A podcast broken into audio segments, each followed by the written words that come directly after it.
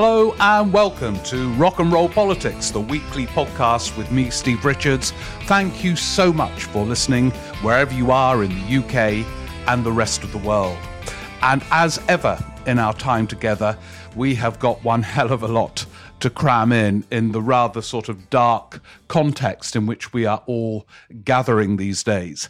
If it's okay with you, I'll make some reflections on the global crisis triggered by the situation in Ukraine and reflect on the potency of subjective views of the past, national identity, all the things that seem to come together when war takes place in a sort of bleak, bleak situation. Going beyond Ukraine, I mean, I've never been to Ukraine, so you know, let's leave that to those who are there and who know the area really well. There are a lot of people commenting on this situation from a distance, including me. So I'm going to reflect on those broader themes, beginning with Putin, but widening it.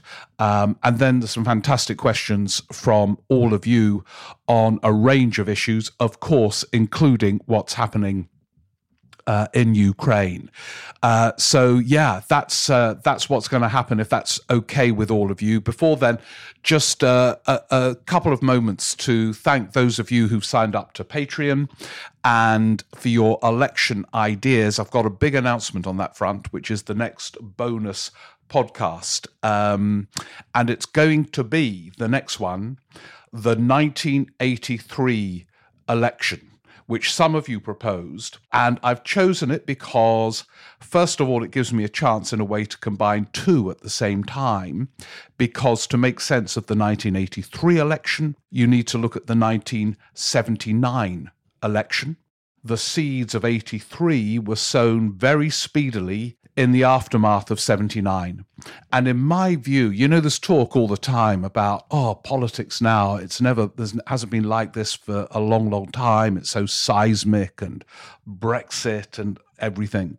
I'm talking about British politics for a second before we go global. But in my view, the period between 79 and 1983 were the most seismic of my lifetime anyway. I'm only 21, so, you know, we're spanning a relatively short period.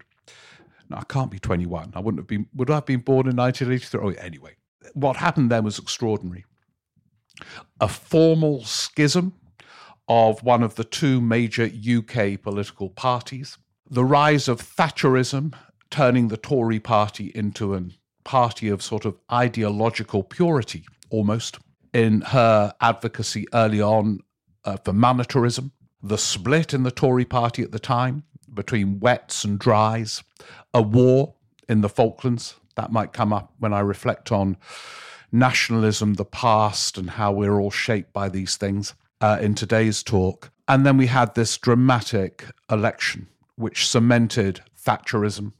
Michael Foot, the Labour leader. Many thought it would be Dennis Healey. Anyway, that will be your bonus podcast, and it's coming out next Monday. If you're on Patreon, if you're not on Patreon, you can subscribe by clicking the link in the blurb to this podcast, and also just Googling Rock and Roll Politics Patreon. There are various kind of tiers. On that front, those who put forward further ideas, just very quickly before we all get together for this week, Kathy Mears, she's interested in 64 and 66. She reminds me, I didn't know them actually, of the slogans that Labour used, two elections that they won.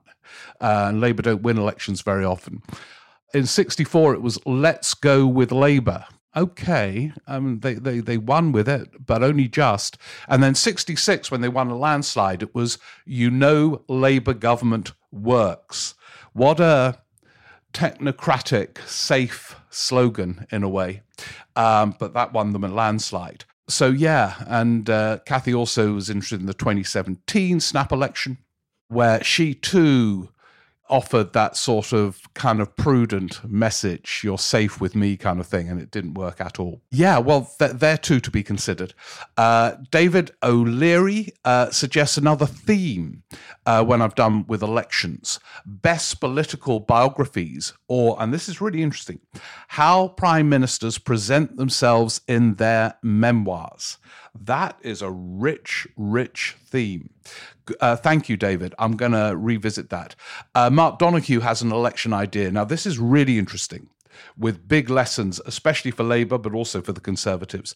The 1959 election, post-Suez, where the Tory party for a time had its confidence knocked, were deeply divided over a war that went wrong and didn't, and all the implications for Britain's place in the world, and yet it won under Harold Macmillan, not, of course, Eden. He got out of the situation, and Macmillan led them to victory. They still won after Suez. And Labour came unstuck on its tax policy, a familiar way that Labour comes unstuck. I hadn't thought of 1959, Mark, but that has inspired me. That may well come up. And Jordan Fleming from Poland, and Jordan, incidentally, is an hour from the Ukraine border, he writes, suggests for the Patreon long-form interviews. I love doing long-form interviews, Jordan. It is the thing I enjoy doing more than anything else, actually. And that's a good idea. I have to think about it, who to get, because one of the problems with interviews these days is, I was talking to Andrew Marr about it the other day. I think you see the Sunday interview program, I think he's got out at a good time, is in crisis because interviewees of that sort are so ubiquitous now. You know, and let's cancel everything on Sunday morning to watch Kwasi Kwarteng 3 times on Sky, the BBC, and, you know, whatever else. There are so many Sunday outlets, but, you know, you can see Kwasi Kwarteng all week if you want to. It's thinking of the interesting long-form interviewees. Let me know, Jordan, what you reckon. Okay, more questions to come a bit later on, really interesting ones about what's happening in Ukraine and so on. But isn't it interesting, the degree to which people are conditioned by their upbringing, their wholly distorted view of the past, of which Putin is a bloody example. There are many other examples, and I'm going to come to a few of them, but his upbringing and his character combined, presumably, to make him utterly brutal in his willingness to kill and his apparent indifference to bloodshed on an appalling level. Beyond that very, very important distinction, he is typical in being conditioned by his past and the way it distorts his views of things. I found it really interesting.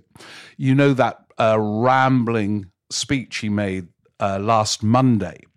It was just before the live King's Place show, and I was starting to watch it to sort of use it as a peg to brief the audience about what was going on.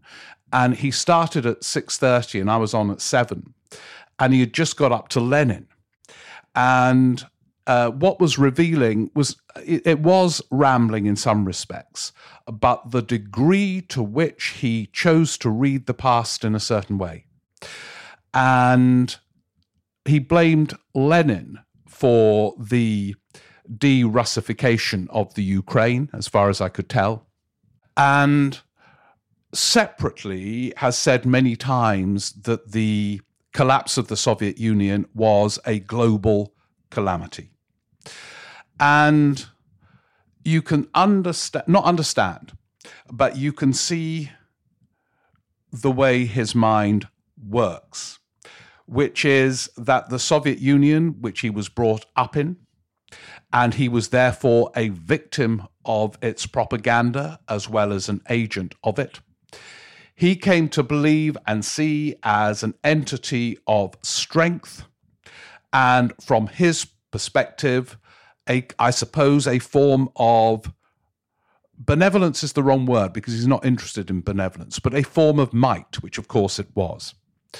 And he watched its collapse with horror, anger, and a form of bewilderment, because clearly he, on one level, has convinced himself that Ukraine is really Russian, and that what he is trying to do, although what is in front of his eyes is different to what he chooses to see, is turn these independent states, which he cannot really cope with, that notion of independence from Russia, because he was brought up with them all in one mighty union, back into that mighty union and become part of Russia again.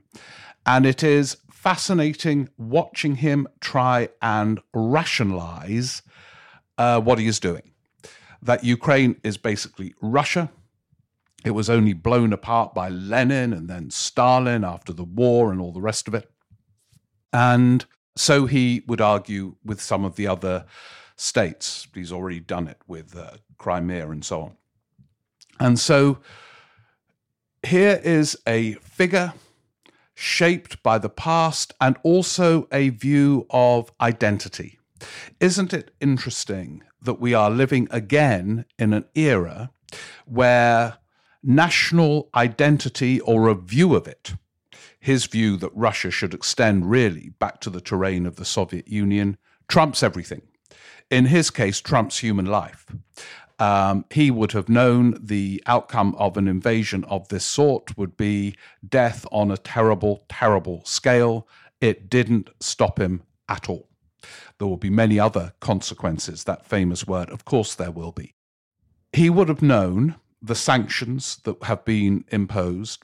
He would have calculated that whatever the economic cost, the sense of identity, recovering his view of the past and turning it into the present, mattered more. And in a way, we are all conditioned by our past. It doesn't mean that we have these tyrannical reactions to it. But I've been fascinated by the whole debate on the West too. It was very interesting when I think it was Ben Wallace, the Defense Secretary, in the build-up to the invasion, was implicitly critical of Macron and French attempts at diplomacy. And who did he quote? It was Chamberlain. He said there is a whiff of Neville Chamberlain and appeasement in the air. And British politicians, both parties, have been wholly conditioned by their pasts too. Not with the terrible, terrible development of a Putin figure. And anyway, the parallels cannot be made because they function in democracies and Putin doesn't. But in the way their pasts have shaped them, not least in the build-up to conflicts, of which that's a classic example. Of course, Macron was right to test the space that Putin might be able to move into to avoid an invasion. Perhaps there was no space. Perhaps his concerns about NATO moving eastwards was a front. Although I suspect in Putin's mind, he does see NATO as an aggressive force, not a benevolent one, one dominated by one country, the United States. And of course, on that front, he is absolutely right. NATO is wholly dominated by the United States, and if the United States want to go it alone, as they were contemplating doing in Iraq, they will do so. Anyway, back to the past in Britain. I think he's also, Ben Wallace, cited the Crimean War. You know, so kind of conditioned by certain things. But there's no doubt in Britain, the fear of appearing like Chamberlain looms large. I think one of the factors with Tony Blair going unequivocally into alliance with the United States over Iraq was all kind of factors from the past. And perhaps misreadings of the past, for sure Chamberlain, for sure Suez, where Britain discovered it could not operate as a solo power anymore. It was dependent on the United States. For sure, Thatcher and the Falklands weighed on Blair's shoulders as he made his moves, because it was very interesting with the Falklands. The next by-election after the Falklands War was in Beaconsfield, and Labour's candidate was Tony Blair. Now, it was a safe Tory seat, but Blair told Robin Cook, who came to visit Blair during the by-election to help him campaign, that Blair was taken aback by the number of people saying how much they admired Margaret Thatcher as a result of her victory in the Falklands War. She was a strong leader after a period of weakness. And I think he carried with him an assumption that a Labour Prime Minister, as a test of strength, must always back America in its military conflicts. And so, in a very, of course, different way to Putin, he was influenced by the past. And incidentally, one of those who regarded the war as illegal, breaking international law, was at the time Keir Starmer. So there are layers of complexity. When, of course, rightly, Putin is condemned for breaking international law. I mean, he's never really adhered to it. But there are many who regard Iraq in the same light. Now, of course, it's different. One was, an invasion by democratically elected people who got it through their various parliaments and Congress and what have you. But the images of shock and awe on the opening nights of the war in Iraq, there are some echoes in terms of imagery with this terrible, appalling situation in Ukraine. And on it goes. The Johnson government almost bragged about threatening to break international law over the Irish Protocol that it itself had proclaimed as a triumph. And the British exceptionalism that drove Brexit was a product partly of a distorted way of teaching history at the various posh private schools that many of the leading Brexiteers attended. Eton. There was a fascinating piece into the London Review of Books about from someone who went to Eton about the way history is taught in Eton. And it is a sort of heroic portrayal of Britain at every junction. And yet that ill-equips them for making judgments, ironically, about what is in the British interest when they have this view of a kind of British exceptionalism. So they too, of course, in a very different way, have been conditioned by their pasts in a way that distorts. And of course, that applies to many other countries too.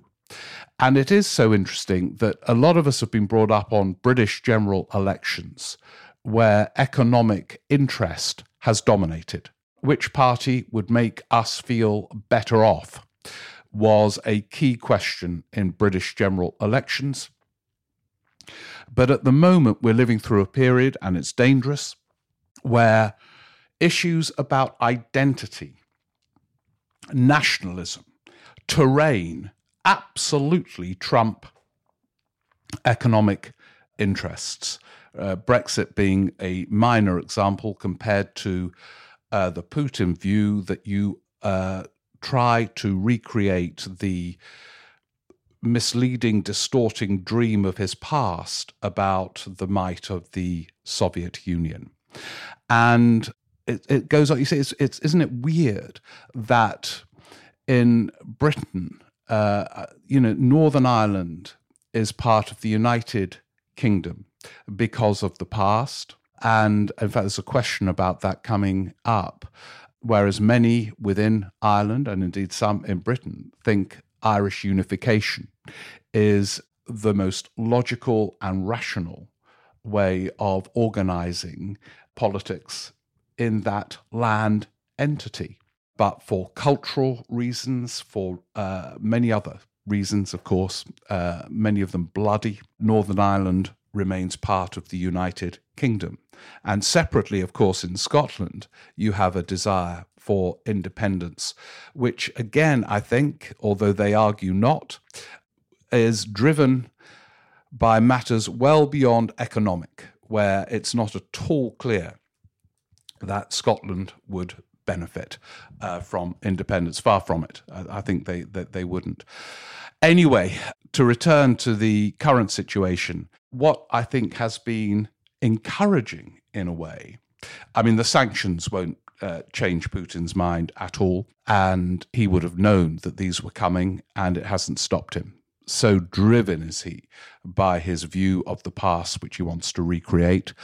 But the tone has been quite good, I think, in the West. I mean, even Johnson, who's not good on tone, put out a broadcast to Russian people in which he made absolutely clear this was not a conflict with Russian people. It was to do with Putin and his team who have instigated this. And, of course, that's the case. Obviously, Russian people haven't had any say in this. But it's important to say it, and it doesn't always get said. I remember during the Falklands War, which was absolutely the consequence of the then Argentinian junta invading the Falklands, there was a lot of talk about the Argentinians, and when we played them in the World Cup, it was, we will show these Argentinians we didn't just regain the Falklands, we'll beat them at football. We didn't, by the way. So it is good tonally to make the distinction between Russian people and Putin, who is doing this. And so I think tonally it's right, but isn't it interesting for all the machismo and hawkishness of the British government in the early phase of the build-up to this nightmare, it wasn't ready for sanctions when the invasion took place. They were sort of puny. And it isn't an example from the British perspective of, I think, government by journalism, where you brief with great hawkish machismo, but don't prepare. And that is, to be parochial for a second, a rather familiar pattern. Briefing, but don't prepare. But as I say, subsequently, although I think there are interesting questions about where Britain's place is in all of this, there are a few thoughts. I do it very tentatively because, as I say, the politics of Moscow needs to be analysed by experts on Putin and the politics of Ukraine and what might follow this hell is what you can read every day from people there or who were there. Friends of mine have had to get out. But anyway, there we go. That's some opening thoughts. And now over to you with some questions.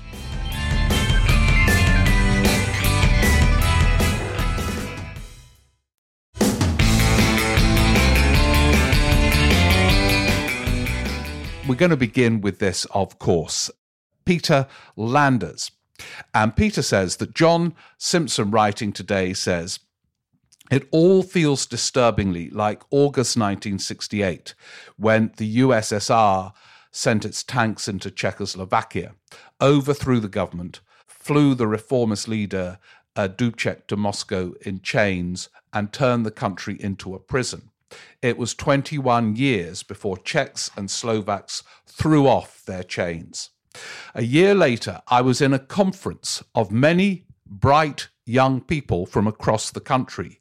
No, I still have no idea why I was there. Sounds like a very interesting thing to gatecrash, Peter, if you gatecrash. Now, I'm sure you were invited. And one of the star guests was the Deputy Ambassador of the Soviet Union. He took questions, so I asked him to justify the invasion of Czechoslovakia. And he said the people wanted the help of the Soviet army and cheered as the tanks entered Prague. Despite being a shy 18-year-old, I wasn't having that, and we had a brief exchange on the legitimacy of invasion. Later, the conference organizers described me as a Maoist. That's an interesting definition for you challenging that particular interpretation of that invasion of Prague. I later studied at the notoriously radical LSE. Well, that would have reinforced your Maoism, I'm sure, Peter. More than 50 years on, the ex-Soviet thug running Russia is using the same old Stalinist playbook to crush Ukraine. In the long run, the competing attraction of liberal democracy will defeat Russian imperialism. But we seem so surprised by these events, and that we seem so surprised is a tragedy.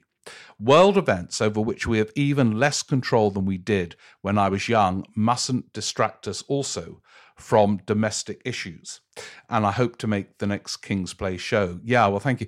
Yeah, we are surprised on one level. There were, of course, a lot of briefings coming out of Washington and indeed London that this was going to happen. And I thought it was interesting that they decided to brief that this was the case. I suppose that if it hadn't happened, they could then claim that their threats had stopped it. Yeah, here we go again, as you suggest, and there is a degree of powerlessness to it for all the sanctions that will be imposed. And what an interesting vignette from your conference in Czechoslovakia. Very brave of you to challenge the theory of being liberated. But again, there are echoes. I'm not saying it's the same, but, you know, I think one of Blair, apart from being burdened by the past, Blair, not being Chamberlain, being Thatcher-like, not being like Labour in the 80s, which was seen as weak on defence and anti-American, all those burdens of the past, he did think, for example, with Iraq, that people would feel liberated, in inverted commas. Whereas being invaded is not necessarily going to be seen always with gratitude, even if the idea is to liberate them from a tyrant. And that we know what followed in Iraq. Anyway, thank you very much, Peter. Now, Henry writes about Northern Ireland, which I just mentioned, which is, well, Ireland, actually, which is interesting in terms of this theme of people's perceptions of who they are, defined by where they are and the state and the terrain of the state and all of this, which is partly, I say, based on the past. It's partly wholly reasonable. It's partly irrational. Look at the UK's love of the monarchy, which I can never understand. I'm not talking about the individuals, the institution. It seems to me wholly irrational, but it's wrapped up in a sense of who they decide they are. Anyway, back to Henry. I'm really enjoying the podcast. Oh, thank you, Henry. Thank you very much. You said a couple of weeks ago that analogies with the 19th century didn't really work. Yeah, I can't remember the context of that, Henry, but yeah. Anyway, let's continue with your point. And I was wondering if I could challenge that. I'm thinking of the effect on politics of the Irish nationalists who emerge in 1874 as a huge electoral coalition, a bit like the SNP emerged in 2015. Yeah, it was a fascinating period of Irish and indeed British history, with Parnell managing to bring the various disparate nationalist groups together fleetingly. After 1874, the Liberals really struggled to win elections, especially after Gladstone committed them to Irish Home Rule and put them on the Irish side of the argument as for bigoted English voters. How dangerous do you think that the SNP are to the chances of Labour ever attaining a majority for similar reasons, as every time Labour came close to the polls, the Tories can play on English voters' worries about an SNP coalition? In 1922, the Irish issue was partly resolved through Irish independence. Can the Scottish issue be resolved for Labour without Scottish independence? If it can be, could the SNP be a Labour version of the CSU in Bavaria, or even Ulster Unionists for the Tories in Northern Ireland? There is no way, Henry, Labour will go certainly into the next election with any form of even hint of commitments to a deal with the SNP and any hint of support for independence. And on that, they are right for the reason you suggest.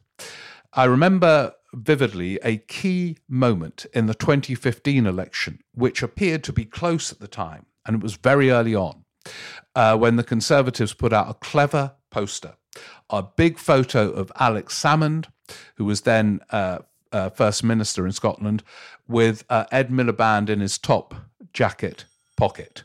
And that image was very powerful, and the Times put it on its front page.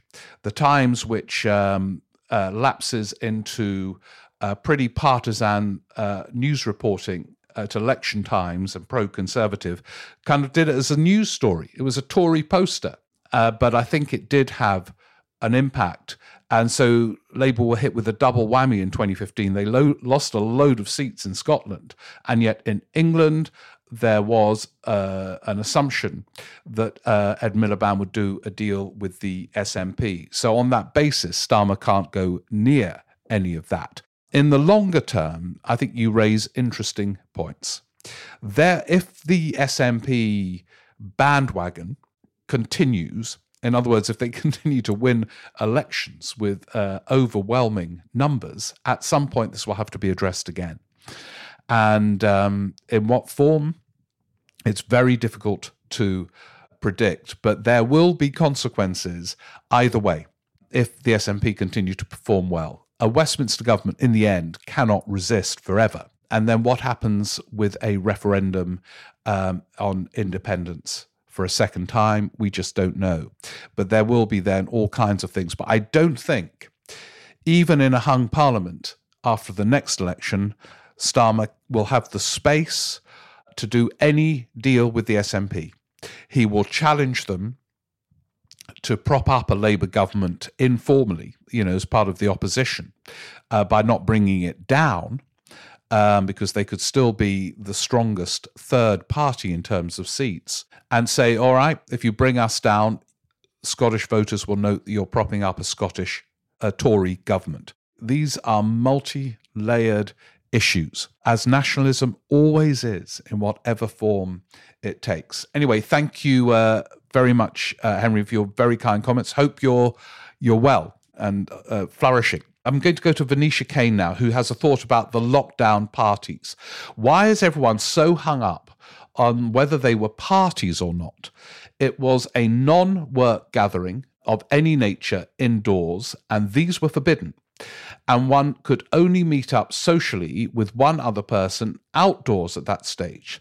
So whether these things had cheese and wine and could be defined as parties or not is irrelevant.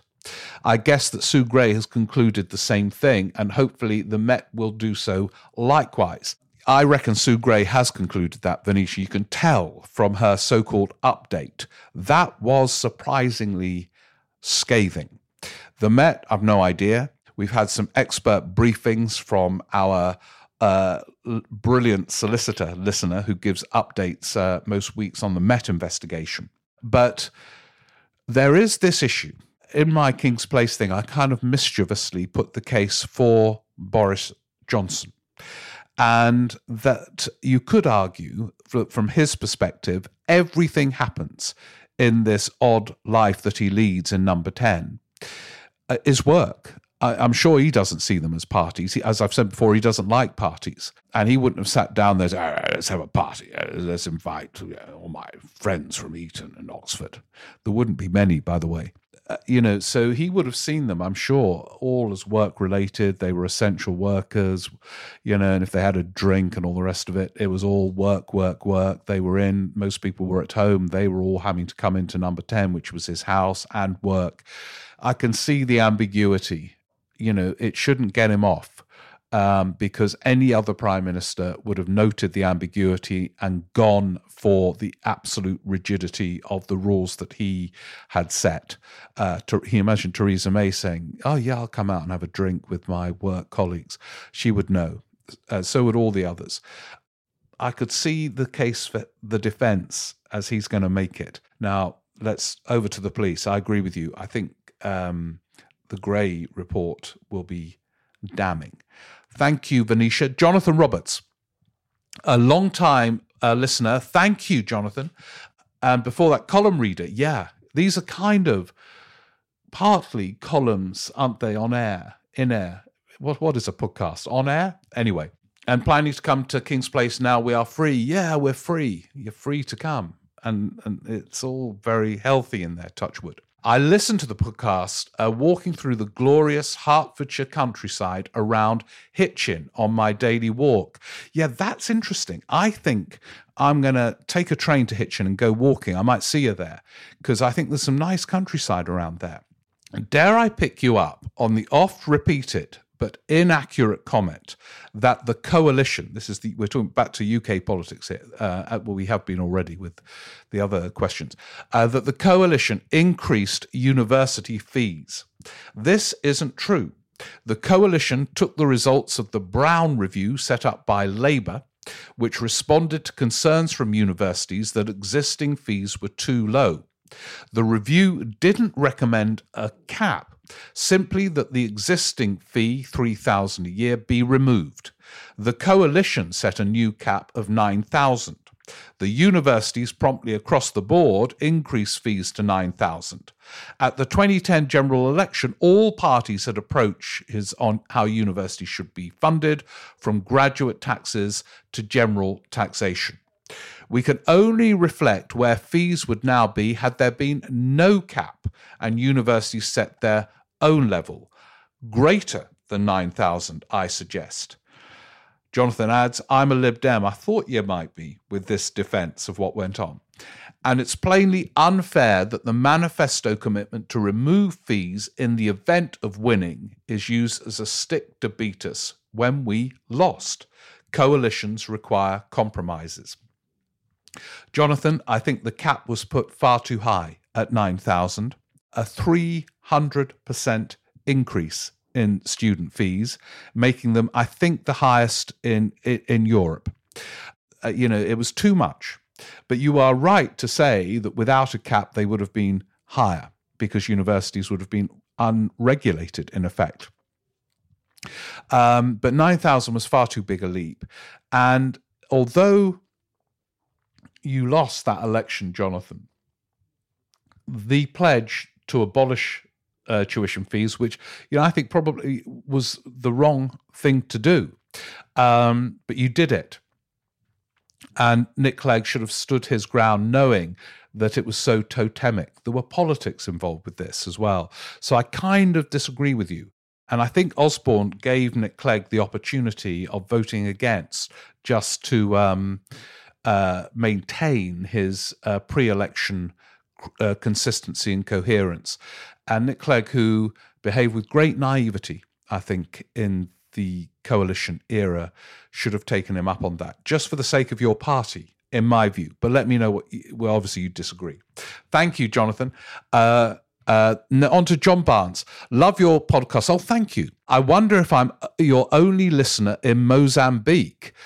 Actually, John, there are thousands in Mozambique who tune in every week. No, I think you might be the only one, to be honest. I can't claim to listen while doing some forms of healthy exercise or the laundry. For new listeners, two common pastimes in this podcast. I normally listen to you in bed late at night or early in the morning.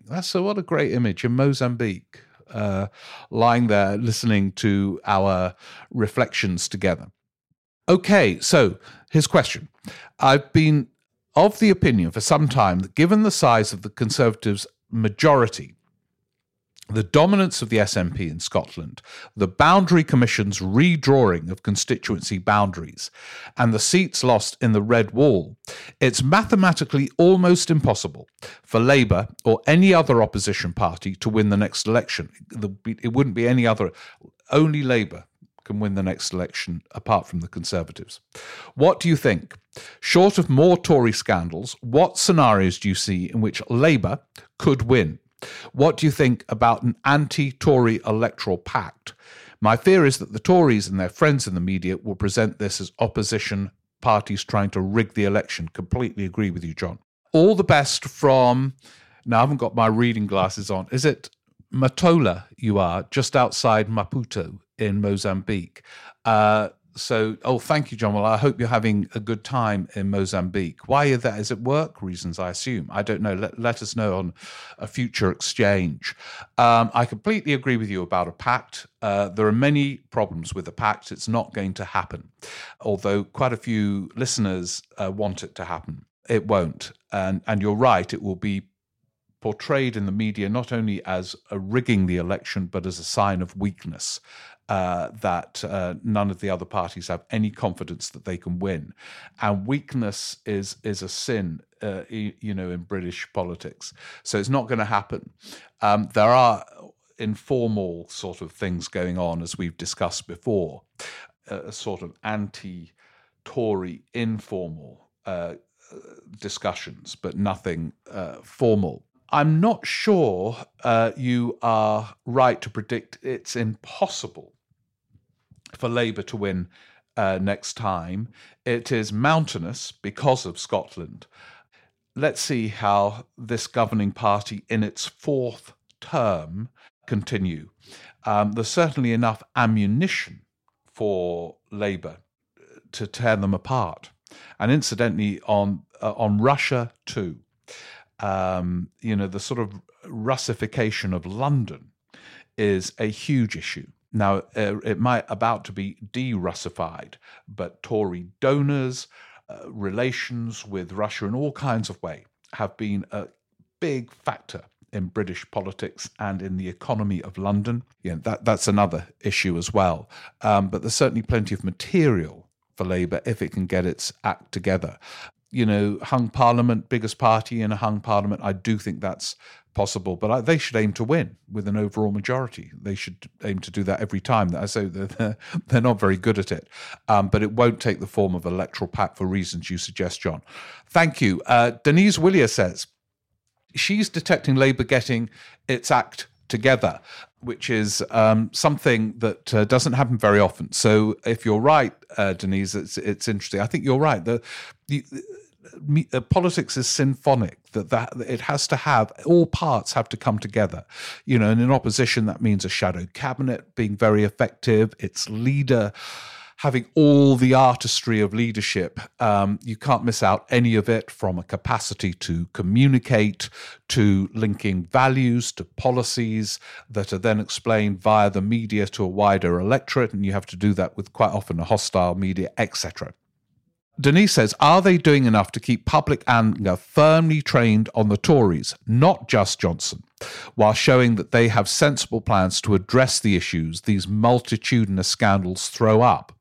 That's a good point, because these scandals, you know, the domestic scandals, they have implications about policy for the future.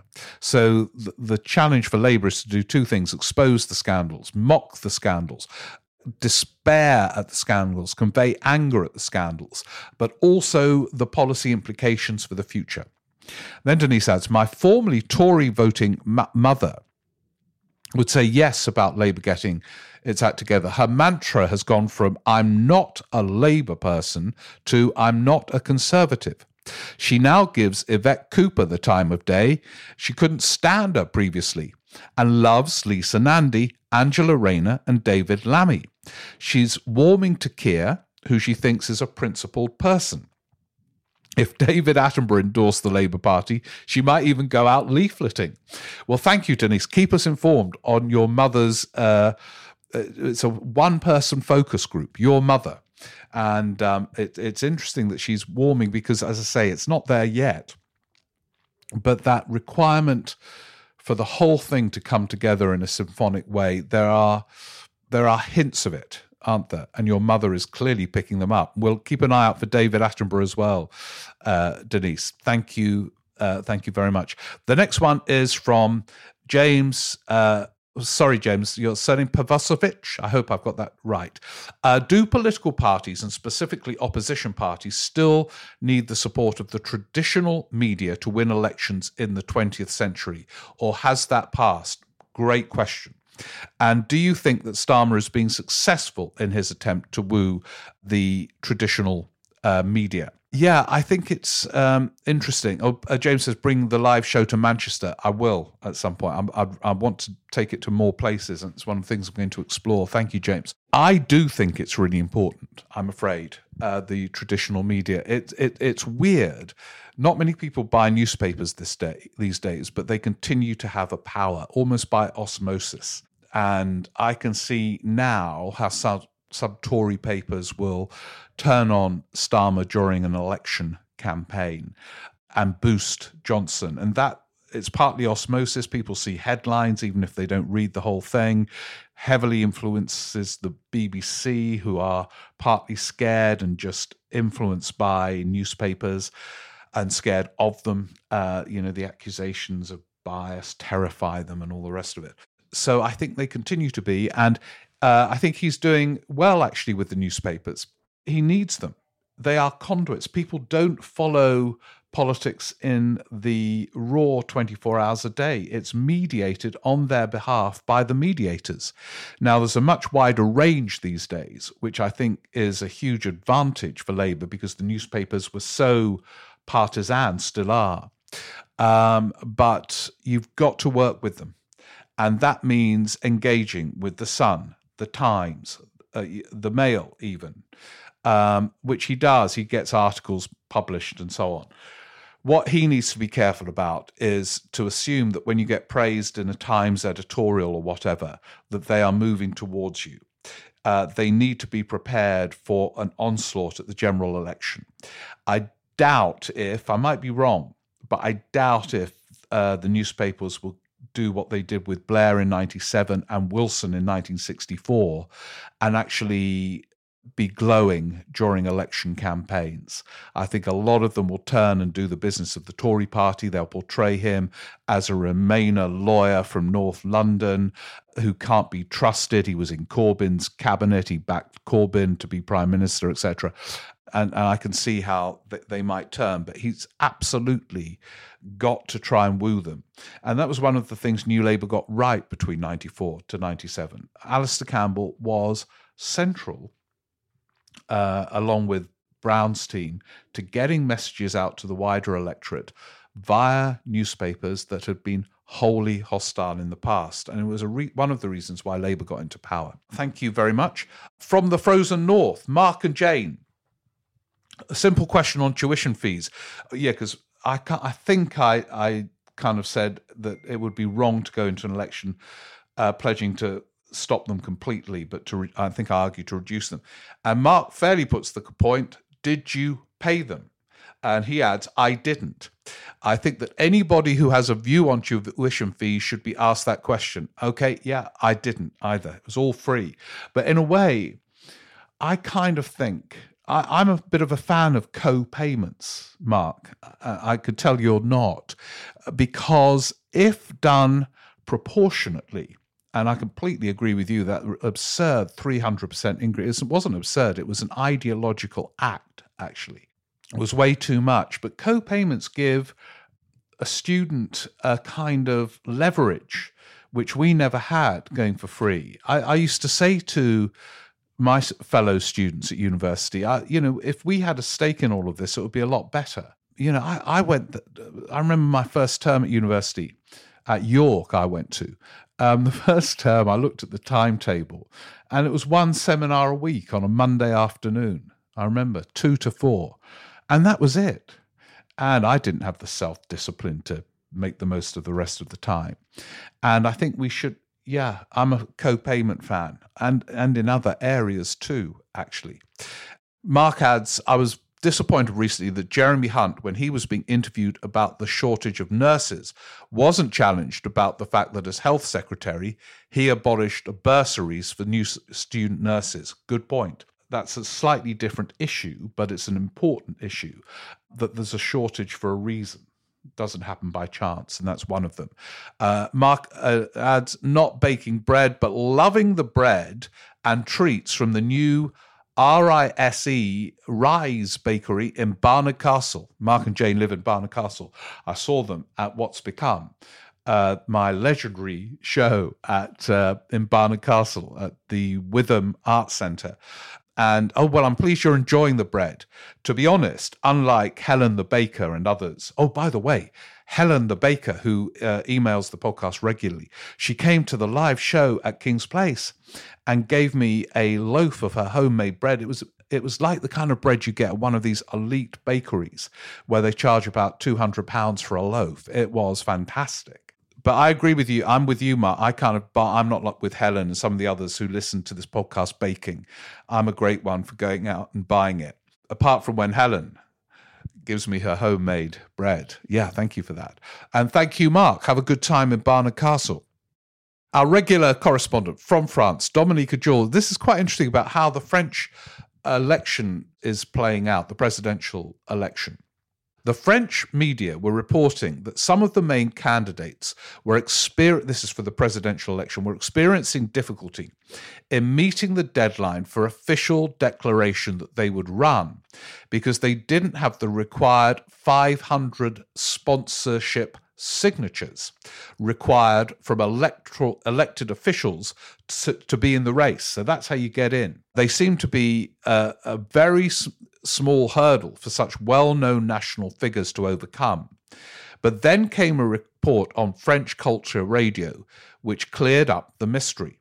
The presenter explained that in France, there are essentially two tiers of politics, the local and the national, the former having deep historical roots and widespread participation in local politics, as well as the extensive network which arises from it.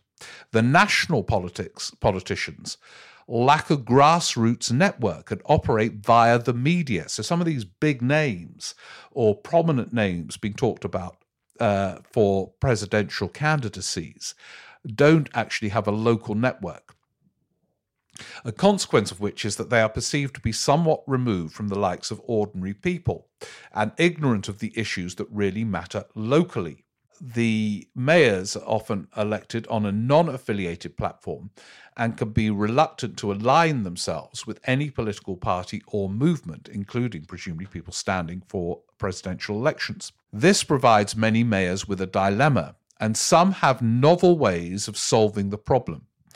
One mayor, for example, a self-declared supporter of Macron, felt it wasn't good for democracy to abstain from sponsoring presidential candidates simply because Macron already had his required 500 signatures.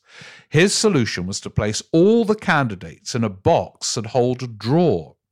And the name he picked out was Zemmour of the extreme right, and he therefore gained one additional signature, thus drawing a distinction between sponsorship and support, a very French approach, I would suggest. Dominique said, thank you for your podcast, which I await with the joy of anticipation every week. Thank you very much. Yeah, that's interesting. It is very French, but of course the reason Jeremy Corbyn became a candidate in the Labour leadership contest in 2015 was that some MPs thought the left should have a candidate in the race. And so they voted for him, not the same as doing a sort of kind of little kind of ballot of yourself and just plucking out a name. But there have been British equivalents, though not quite in that way, Dominica. Finally, Noah Keat, I'm writing to ask whether you could clarify why opponents of Brexit, like Andrew Adonis and Michael Heseltine, have argued that the departure of Boris Johnson as Prime Minister would mean a reversal of Brexit. Though stranger things have happened, this political analysis utterly baffled me. I don't think many stranger things have happened, Noah.